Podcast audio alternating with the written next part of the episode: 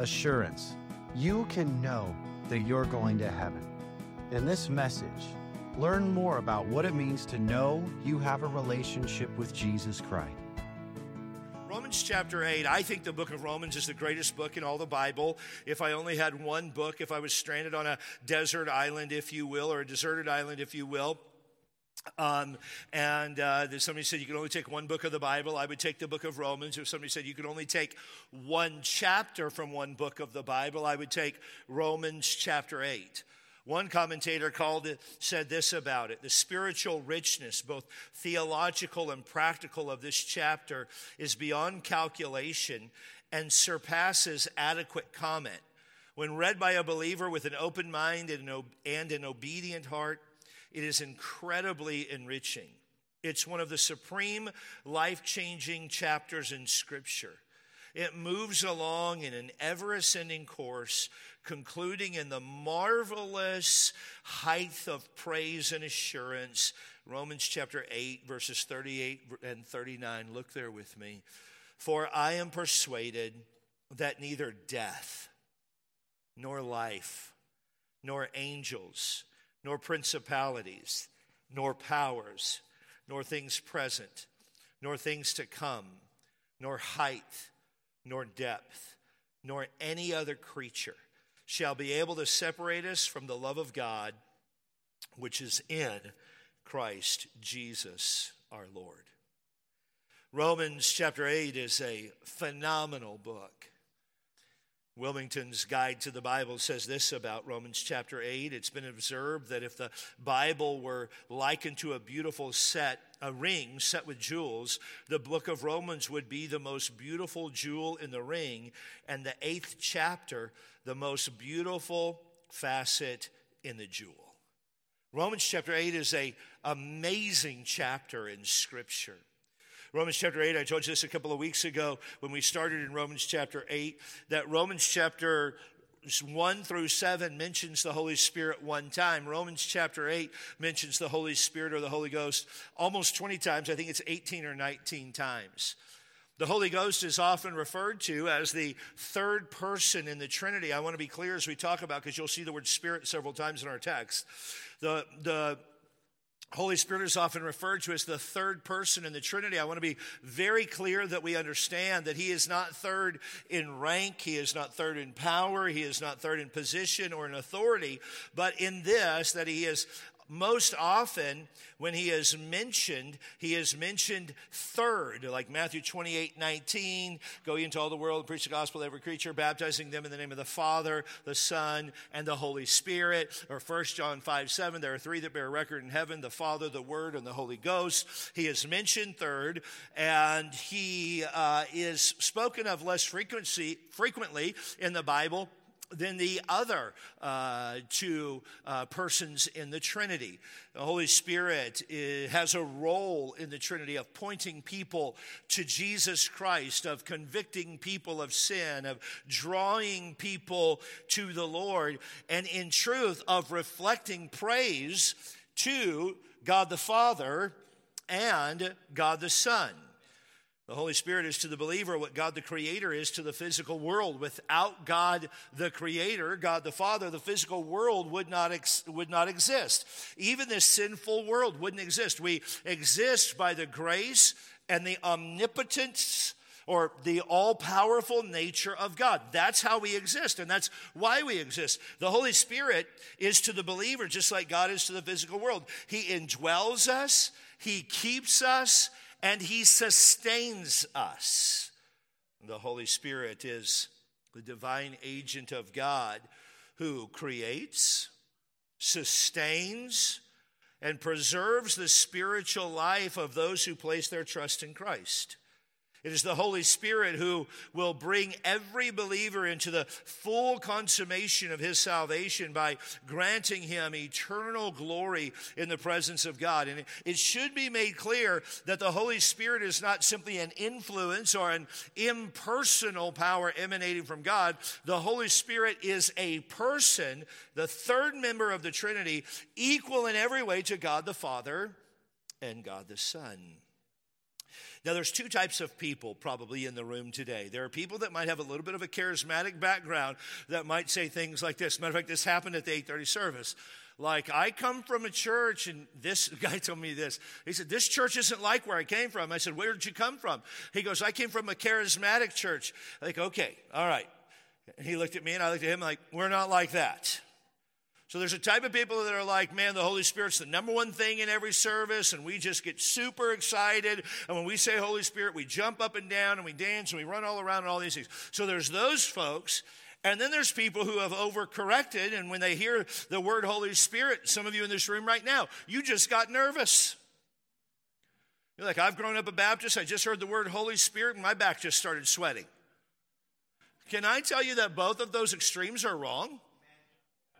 The Holy Spirit is part of the Trinity. He's the loving, part of the loving Godhead who, who cares for us and loves us and indwells us. He's a wonderful part of the create, uh, uh, of the creating being of God. Holy Spirit functions with the mind, with the emotions, and with the will of those who are saved. He loves the saved. He communicates, teaches, comforts, and chastises and corrects the saints. Christians can lie to him.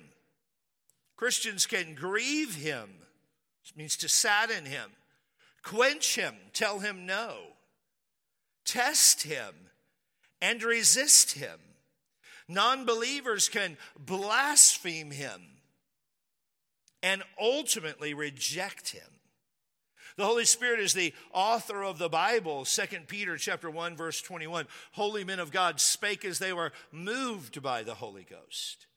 He's the primary source of our spiritual development and growth. Jude verse number 20.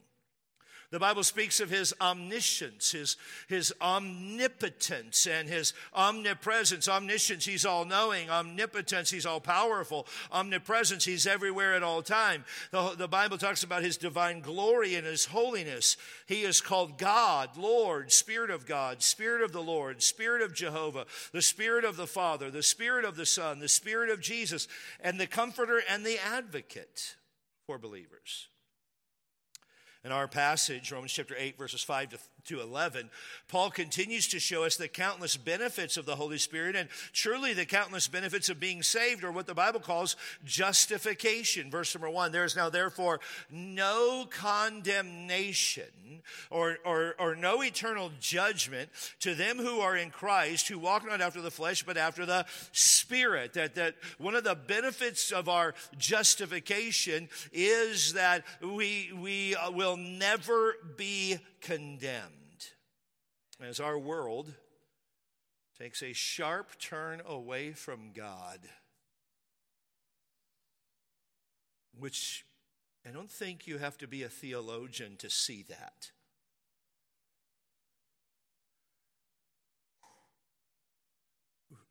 The world is literally going mad.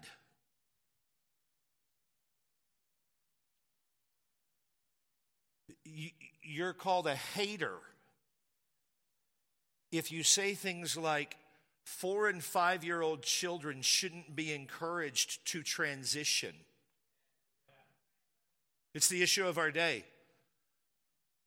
If you say, no, no, God created, the Bible says, male and female created he them. The way you were created is the way God intended for you to be created. The greatest joy in your life is not trying to change that. The greatest joy in your life is living in the fullness of how God created you. And, and, and you're literally called hateful if you say that four and five year olds shouldn't be thinking those issues. Our world is going crazy. And, it's not just an American thing, it's not just a California thing. For years, people are like, California, the land of fruits and nuts. And I've said for years to my friends who say idiotic things like that, you better export Christ to California because we'll export our fruits and nuts to you. Like, oh, that'll never happen. I live in Texas. Some of you even here this morning, like, I want to live in Texas. I believe in their politics. Bro, I'm from Texas. You better recognize, homie, real quick, that you're one vote away from being as jacked up as we are. Oh, no, no, we're not. Oh, yes, yes, you are. I love the state of Texas. I can't wait for it to fall back into Mexican hands. Maybe they'll get their Mexican food right in Texas if that would happen. Because I tell you, there's nothing in the world worse than Tex Mex. Can I get an amen in the crowd? People are like, Tex Mex is great. That tastes like trash. Oh, I love it. I love it. Ground, ground beef and Mexican food? Are you kidding me? What are you, Taco Bell for crying out loud? Oh, he just touched some toes, didn't we now? Uh, uh, some of the young single guys and the staff members at Canyon Ridge are like, Taco Bell, my sacred cow, that's what will be in heaven. The world's gone mad, and so have I. well, in a world that is going mad or has gone mad,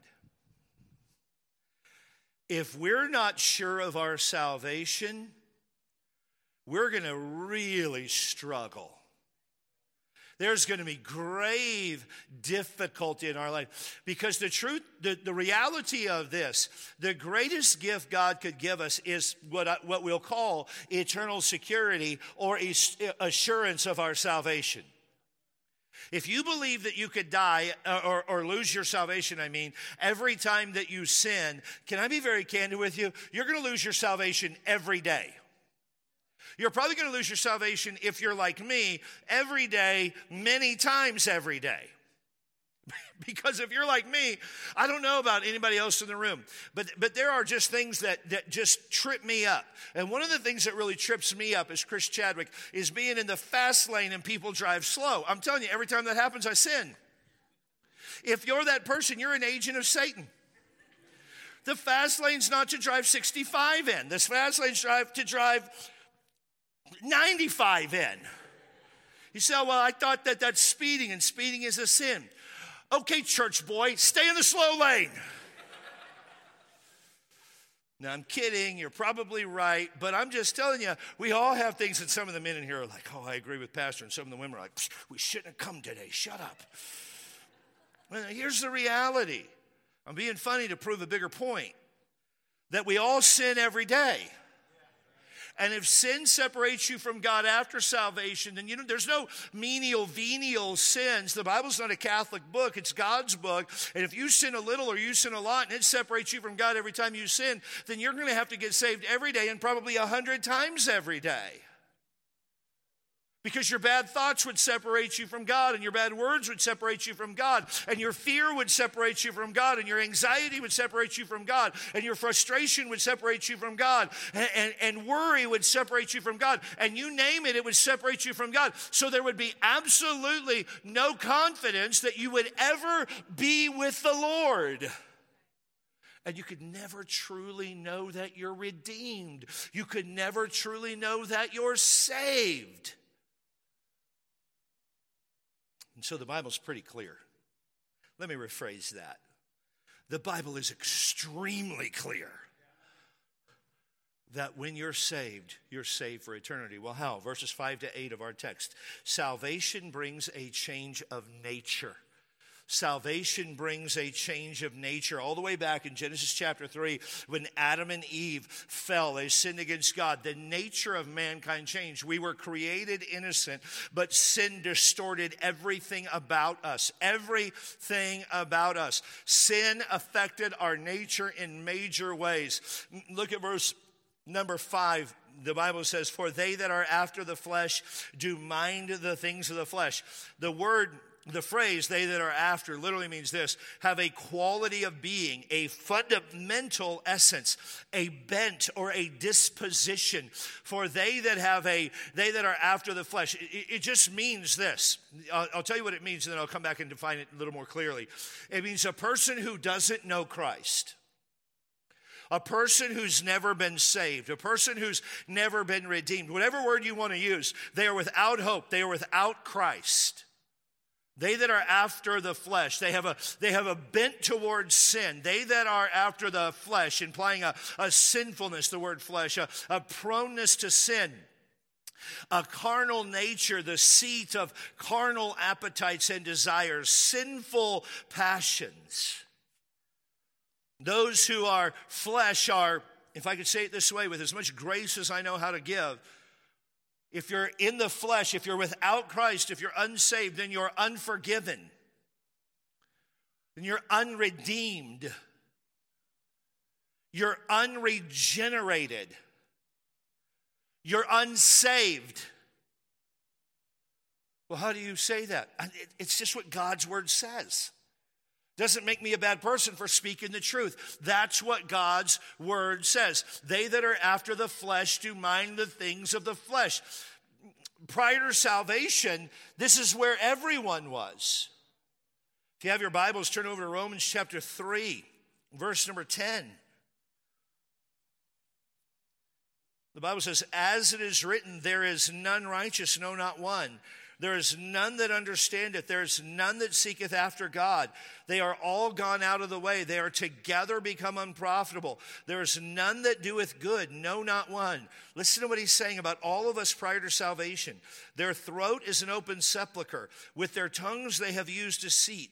The poison of asp or vipers or cobras, it would all be defined as that, uh, is under their lips, whose mouth is full of cursing and bitterness. Their feet are sw- swift to shed blood. Destruction and misery are in, their, are in their ways, and the way of peace have they not known. And there is no fear of God before their eyes. This is who we all were. They that are after the flesh do mind, verse number five in Romans 8, do mind the things of the flesh. The word mind means to actively think about, to focus one's attention on. Uh, the word involves the will, the affections, and the conscience. They willfully, they that are after the flesh, they that are sinners, they who are without Christ, do actively, intentionally, uh, voluntarily think about the things of the flesh. Things of the flesh, sinful things, carnal appetites is what it means. Carn, carnal desires or sinful desires and affections, whether they're physical or moral. Without Christ in their hearts, this is the basic disposition of people towards sin. They do mind, they think about the things of the flesh. They are a prisoner to the law of sin. Now, make no mistake, I'm not saying that if people who are without Christ don't have a measure of moral goodness from a human paradigm. There are some people who, who I know without Christ that are nice, good, moral people. And there are some Christians that I know that, that, that man, they're, they're not good. So, so, I'm not saying that you become a Christian, you become the greatest person ever. Or, or if you're not a Christian, you're the worst person ever. We're talking about the condition of the inner man and the mind of the individual. That without Christ, apart from Jesus, apart from salvation, that we do focus our attention on the things of the flesh, which is exactly what the verse says. Do mind the things of the flesh. We pay attention to, give our hearts over. We focus our attention on the things of the flesh. And that's what we think about. And Proverbs chapter 23, verse number 7 teaches us this As a man thinketh in his heart, so is he. What you think about determines who you are, not what you do. Do you hear me? What you think about determines who you are, not what you do. As he thinketh in his heart, so is he. And there is very clearly in our text a focus on the flesh. Look at verse number six. For to be carnally minded is death. Now, Paul does something really cool in Romans chapter 8. He takes the first part of verse number 5 and he talks about the negative, and the first part of 6 and the. And then he's going to contrast those back and forth for a couple verses. So we'll look at all the negatives and then we'll look at the positives, the contrast. And in verse number six, for to be carnally minded is death. Carnally minded is a, a mind of the flesh. He's saying the same thing a different way to draw our attention to it to draw emphasis to the idea, to draw emphasis to the reality that if you are carnally minded, Your mind is on the flesh. It's the mind the man is, a man is born with. It's the mind we inherited from our parents. Notice that he says, to be carnally minded is death. Paul doesn't say it leads to death. Paul doesn't say that one day you'll become death. He says it is death. What a difficult reality. See, here's so often what people say, well, Pastor, I'm just going to live my life. I'm going to do the best that I can. And when I stand before God, maybe my good works will outweigh my bad works. We'll see what God says. Brothers, friends, He's already said what it will be. He's already said that it is present active tense. It is death. We could cross reference this with John chapter 3, verse number 36, where the Bible says, He that believeth not is condemned already. That dude you work with that doesn't know Jesus as his Savior, it's not like maybe God will show grace. No, no, no. God's judgment is sadly already on that individual. Based on the authority of the Word of God. We see the finality of the fleshly mind, that the state is already determined by God. Notice verse number seven, because the carnal mind is enmity against God. We see the fight of the fleshly mind. The word enmity means deep seated ill will, hatred, hostility. It's the same idea where we get the word enemy. The word enmity is a deep seated ill will because, verse number seven, the carnal or the fleshly, he's just using a different word to say the same basic thing. The fleshly mind is the enemy of God. The mind without Christ is a mind that is literally the enemy of God. That's why Paul can say with such power and authority what we read earlier in Romans chapter 3 their throat is an open sepulchre, their tongues have used deceit, the poison of asp is under their lips, whose mouth is full of cursing, their feet are swift to shed blood, destruction and misery are in their ways, and the way of peace have they not known, and there is no fear of God before their eyes. Why? Because their heart's at enmity with God. And it's a fight. That's why, in a world gone mad, if you're a believer, you hear some things that are going on in the world and things that people in the world are saying, and you're literally going like, I can't believe they're saying that. Why would they think that? Why would they act this way? I can't believe that that that we're voting on this in, in whatever state or, or house that, that you're thinking of or in Washington, D.C. I can't believe this is said in our elementary schools or our colleges. I just can't believe this is going on. Why is it? Because the carnal mind is the enemy of God.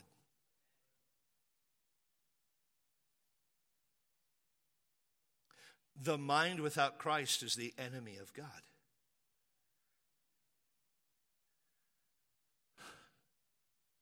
If you don't know Christ,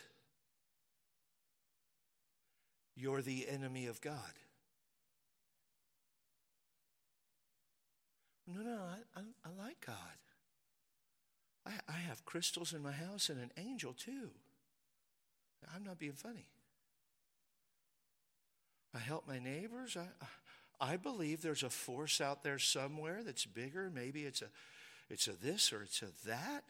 No, no, I, I, I don't hate anybody or anything. I'm not anyone's enemy. Dear friends, listen to what I'm about to say. Then you need to understand this God is your enemy.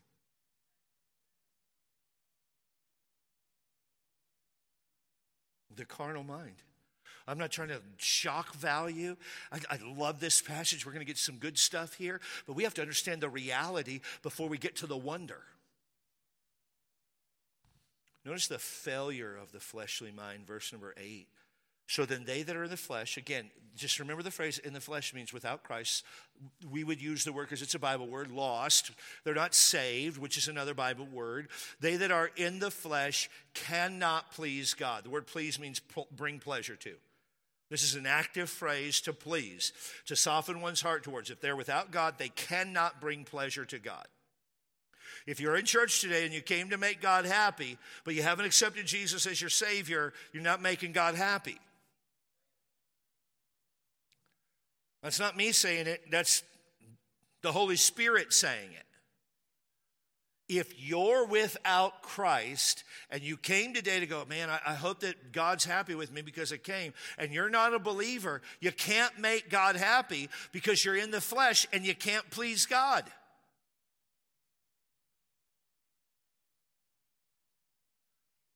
mean, salvation, that this is the nature of man prior to salvation. This is why prior to salvation you have no security that you'll be right with God because th- there's no way you could be. You can't even please God no matter how hard you try before salvation. There's no way, there's no means of pleasing God prior to salvation. He has already determined that there's nothing any of us could ever do. We're all in the same boat, that apart from Christ, when we're still in sin, rejecting the offer of salvation that Jesus gives us, the, the nudging, the pulling of the Holy Spirit of God that He offers us, if we're without Christ, there is no way we can please God. And someone could go, Well, I, I think God's happy with me. I don't want to be offensive in, in the slightest way, but you're theologically delusional. Because God is extremely clear in His Word that without Jesus Christ, you cannot please God. That without submission and surrender to Christ, and you might be a teenager that's 12 years old going, I, I don't know about, I don't know, may, may, it's, it's past, uh, uh, or you might be 55 years old going, I don't, uh, just what the scripture says. You can't please God until you surrender to Christ. But the nature changes. There's an effect of salvation. Remember, I said that, that Paul does a compare and contrast with every verse, and we looked at all the negative, and I want to look at the positive now. Look at verse number five again, but part B of verse number five, where the scripture says, They that are after the Spirit, the things of the Spirit. They that are after the flesh, mind the things of the flesh. We could read this this way They that are after the Spirit, mind the things of the Spirit. Again, the word mind means to actively think about, to focus one's attention on. It involves the will, the the affections, the conscience, that I'm, I'm actively choosing to think about the things of God. I'm actively choosing to think the things of the Spirit, those holy and elevated thoughts and actions that the Spirit imparts and the Spirit cherishes. Through the influence of the Spirit of God, Christians have the same disposition, the same, if you will, frame of mind as Christ. Philippians chapter 4 says th- these words exactly Let this mind be in you, which was also in Christ Jesus. I'm to have the exact same mindset, a changed mindset. I'm to have the same mindset as Christ. I need to be clear on this point. I'm not saying because the Bible isn't saying, I'm not saying that if you at times struggle with your thought life or you struggle to control your mind that you're unsaved. That is not what's being said. What is being said is, do you have a desire to work to control your mind and are you or are you fully given over to the control or the passions of the flesh?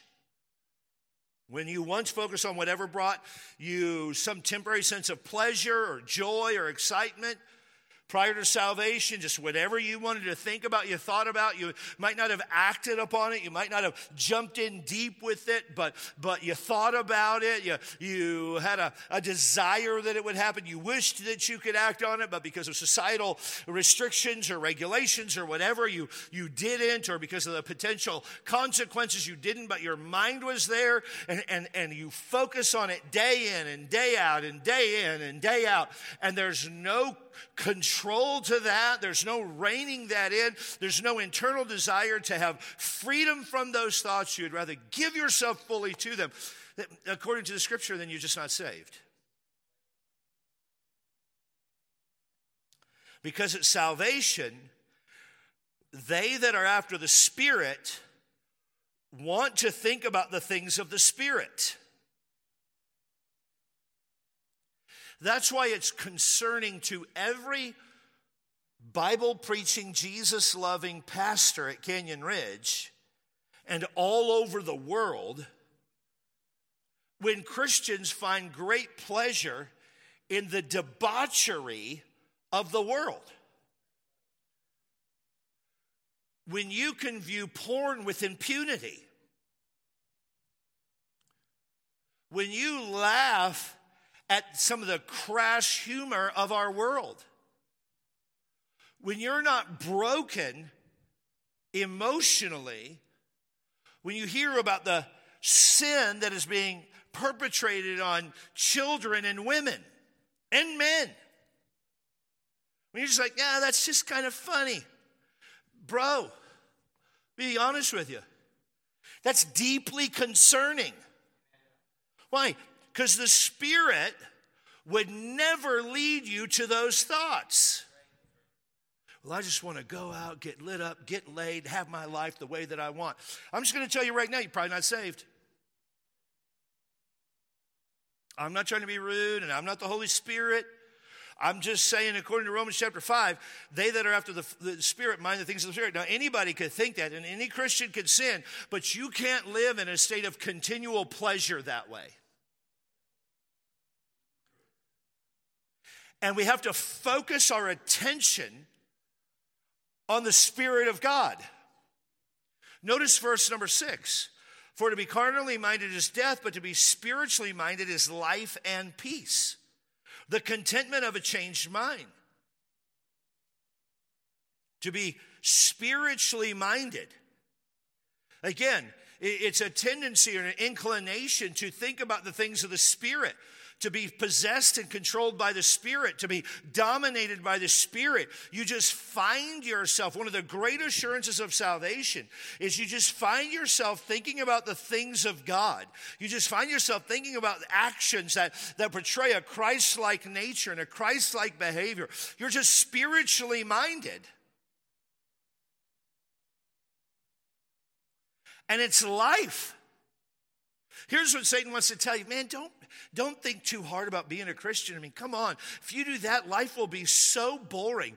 As, as like the bondage to anger is fun. Like the bondage to depression is joyful.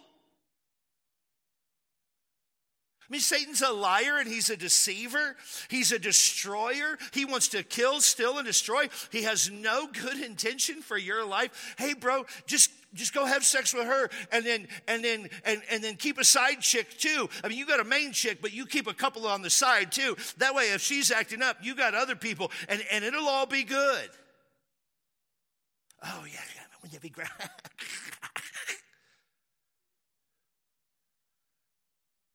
that's not from your father god god's never going to lead you down that road Hey, young ladies, listen to me. God will never lead you down a road to be some dude's side chick. If, if somebody wants to, you to be a side chick, would you please introduce me to him? I got friends in the jail, officers in there. I'll get extra rations. I'm teasing. I'll teach your dad what to do. We'll visit him.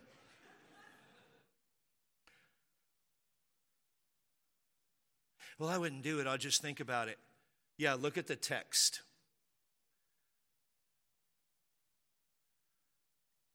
Notice he doesn't say in verse number six to be spiritually active.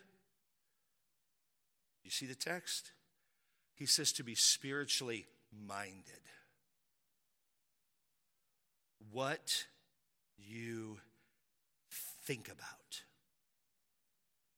And here's the deal nobody in the room knows what you're thinking about. Like I kind of look around, I've been pastoring for uh, 30 years, 20 years as a senior pastor, uh, almost 30 years, 28 and a half years. And, and I could kind of tell when people are like, it seems like I could tell people in the service and not in the service, but I get that wrong on a regular basis. Debbie will come home, she says, How was it? Oh, it was great. Hey, did you meet this person? Yeah, they didn't really seem into it. She's like, Oh, really? Because they told me they loved it and they're coming back, and now it's Bernie Lund. And, um, and you're just never sure. I can't tell for sure what you're thinking but God can. to be spiritually minded is life and peace. Continue looking just because of the sake of time. I want you to see this word life and peace. The word life is, is a life that satisfies even when circumstances are difficult, even when life is challenging, even when the sickness might take the person away from us prematurely, even when the job fails and peters out, even when a friend walks away. It's a life that satisfies by being indwelt by God, even when circumstances are difficult. It's the life of joy and glory in the kingdom of God, which awaits the truly redeemed, saved believer. And he says this life and peace. Peace meaning health and welfare, every kind of good. Now, that doesn't mean financial freedom and that if you live for Christ, God's going to make you a millionaire and give you 12 acres on the ocean and you'll be the mayor of La Jolla. It just means God has something good for you. And how does God give you peace? Well, Romans chapter 5, verse number 1 is really clear. We are being justified, therefore, being justified by, by faith. We have peace with God through our Lord Jesus Christ. We're justified means to take us to our original status create, at creation with God, where we're back to a state of innocence like Adam was when he was created. We are justified by faith because of the work of Jesus Christ, by whom we also have access, verse number 2, by faith into this grace wherein we stand and rejoice in the hope of glory. We are justified by faith, and the product of justification we see in 5 1, we see here, and many other places throughout Scripture. Uh, tremendous amount of places in Scripture that we have peace. Yet we live in a world without it. We live in a world devoid of peace. We have a mental health weekend are coming up on the 29th, and I really pray that you'll come. Because I want you to understand with certainty that if you're saved, joy and peace are the expected state of the believer's mind. You are to live in a state of joy and peace. God has that for you. God expects that for you. God desires that for you. All the money in the world would never compares to joy and peace. There are areas of growth. There are areas of growth in my life and in your life where we need to grow into that place of maturing peace and maturing joy and maturing contentment in Christ. But understand this that's the expected place for the believer. For far too long, we've gotten our marching orders from the world that tell believers we need to be in despair. And people honestly feel guilty if they're not. So they manufacture often this drama that goes on in their life. They're addicted to drama that goes on in their life because there's a measure of, of serotonin release when they, when they can conjure up this anxiety and, and, and discontentedness. And so they're constantly manufacturing it. When God says, No, no, I just want you to live in peace. And the world tells us we need to be frustrated or angry or irritated or worry or insecure or have some addiction or loneliness or coping or fear or distress or apprehension or nervousness when God has promised us that the product of salvation is to bring peace to the believer. That's why Jesus said in John 14, 27, Peace I leave with you. My peace I give unto you. He doesn't say, Your peace I give you. He literally says, My peace I give unto you. The peace of Jesus he gives to us, not as the world gives, meaning Jesus doesn't give it for a little while and take it back and give it and take it back and give it and take it back. No, he gives it and it stays. Not as the world give, giveth I unto you. Let not your heart be troubled. Stop being worried. Stop being fearful. Why am I not worried or fearful? Because the Jesus peace that He gave me.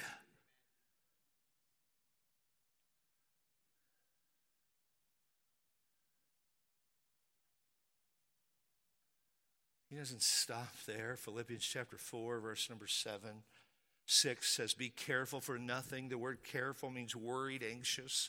So, where we get the word a negative anxiety, be careful for nothing, but in everything by prayer and supplication with thanksgiving, let your requests be made known to God. Bernie and I faced a really difficult week this week. All of our pastoral staff has, all of our staff leaders. It's been a difficult week for us. And Bernie and I were praying this morning together, and he just started expressing gratitude for the Lord, to the Lord for the struggle. By prayer and supplication with thanksgiving, let your requests be made known unto God. Verse number seven. And the peace of God, which passes all understanding, shall keep your hearts and minds through Christ Jesus. The peace of God, which passes understanding, literally means this, which is beyond comprehension, which is beyond calculation. How come you're not falling apart? I guess it's just the peace of Jesus. Explain that to me. I got saved. Okay, what else? This is both my personalities talking right now.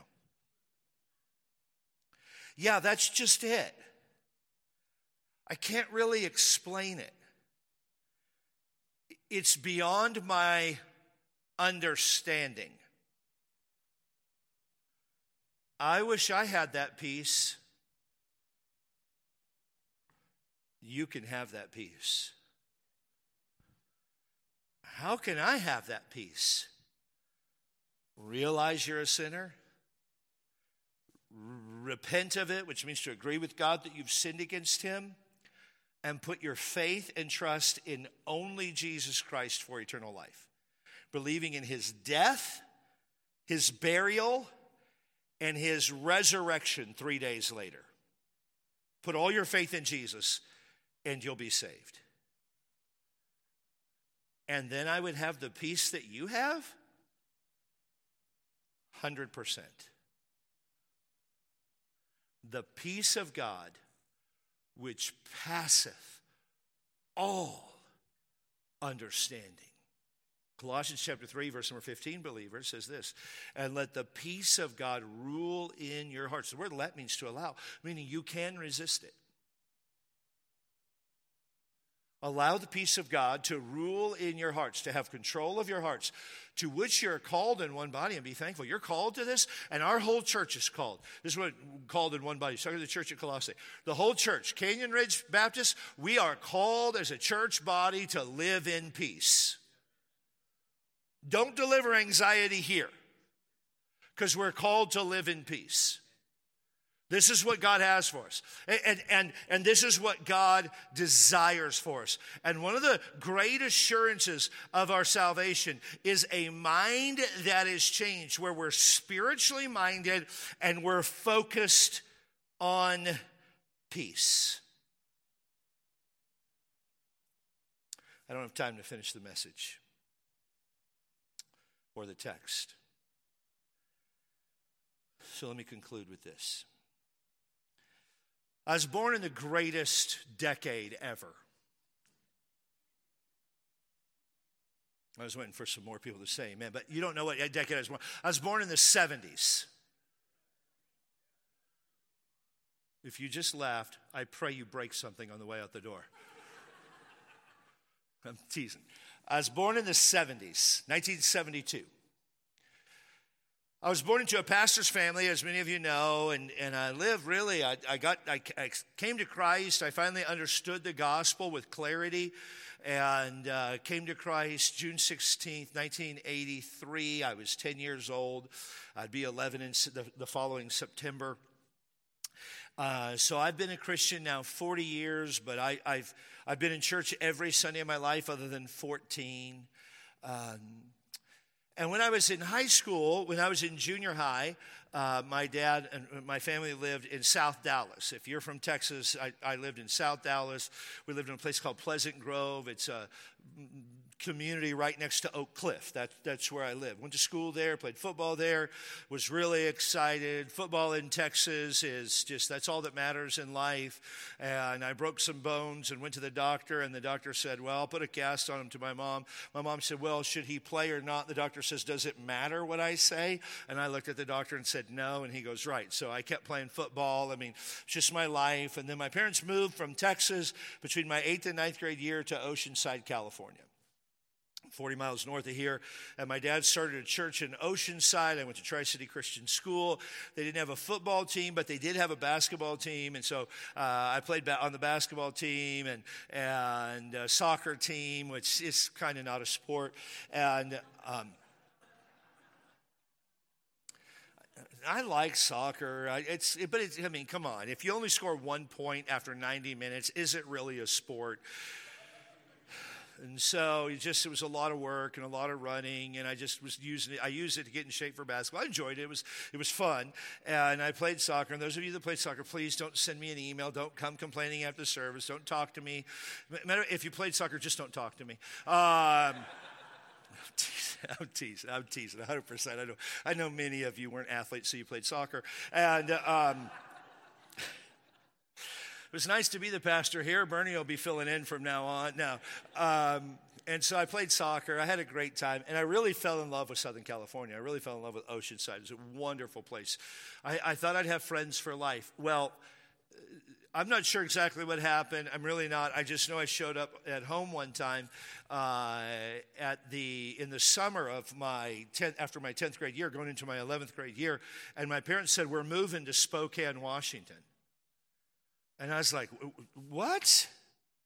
We're moving where? I had just gotten a job. I just I was about to get a job at the San Diego County Fair, where back then, in a three week period, we would make about four grand in three weeks. Me and a couple friends of mine, and um, I was like, "What happened?" And I had no idea what had happened. And um, my parents just felt led of the Lord to move to Spokane and start another church. And and so we, we moved up there, but when we moved, I got really ticked off at the Lord. I got ticked off at everybody. But I was like some of you. I could be mad on the inside and nobody knows it. I could be seething in rage and nobody knows it. Now, it's not the case. But back then, I could do that. Back then, that was just me. And I was trying to not cause problems for my parents. Church planning is a really difficult task. And we moved to one of the coldest places in America. We moved from one of the coolest places, like, like, like, like Kool and the Gang cool places in America. And we moved up to Washington and played basketball and, and really loved that. But the, the friend, the people in Washington, especially Spokane, if you're from Washington, I, I, just, I mean, I, I lived most of my childhood on the west side of the state and the east side of the state, my junior, senior year in high school. And, and Washingtonians are just different. I don't say that rudely, but they just think differently and they say words like actually. And it's just kind of nutty, the things that they do. And, and it was just different for me to move there. And we moved there, and I never really fully connected with anyone. I went to a school where kids had all gone. Some of you probably moved, maybe if you were in the military or whatever, and you moved, and, and you moved to a school where pe- people had been in the same school since kindergarten. And if you're an athlete, I joined a basketball team where guys had been playing together for, for either 13 or seven years, and I came in and took a senior starting position, which, boy, that endeared me to the school and to the team. And, and it was just not, not great for me, and I really got angry with the Lord, like some of you are right now. Now, here's the deal I never skipped church. Matter of fact, I went to church Sunday morning, Sunday night, Wednesday night, I helped my parents because they we, we literally had no money, and so I would go to school. I'd, I'd, during basketball season, I'd be at practice at 5:30 in the morning. I'd practice. I'd go to school all day. I'd get off out of school, go home, do some homework for a couple of hours, eat dinner, and then at night, my family and I we would we would clean office buildings just for some money. We'd clean office buildings as a family in the evening. So I would work from like I'd be up from like like 4:45, 5 o'clock in the morning, and we'd get home about midnight. And I just kept that for a couple of years till my mom started a business and supplemented some other stuff. And I was angry. Still went to church. I still tithed. Amen. I still gave to missions. I even still went on outreach. But I was ticked off like you can't imagine. Right out of high school, I bought the coolest car ever built a 1982 Subaru GL. Four cylinders of sheer awesomeness. 13 inch wheels, off the factory, zero to 20 in 4.5 seconds. I love that car. Couldn't get it stuck. It was cool, kept it clean, had a huge dent on the right front fender. It was great. I love that car. If I could find another one, I'd sell Debbie's car and buy it. love that car. It's awesome. Enjoyed it. But I walked away from the Lord. But I walked away from the Lord like some of you have walked away from the Lord, where nobody knows you've walked away from the Lord but you and the Lord. And your, maybe your closest family. And one night I was I was a dancer. I know it's hard to imagine, but if you saw me, I was fly. I was the original Chris and Cross, and I did make people jump. Um, if you're not from there, just YouTube it. Uh,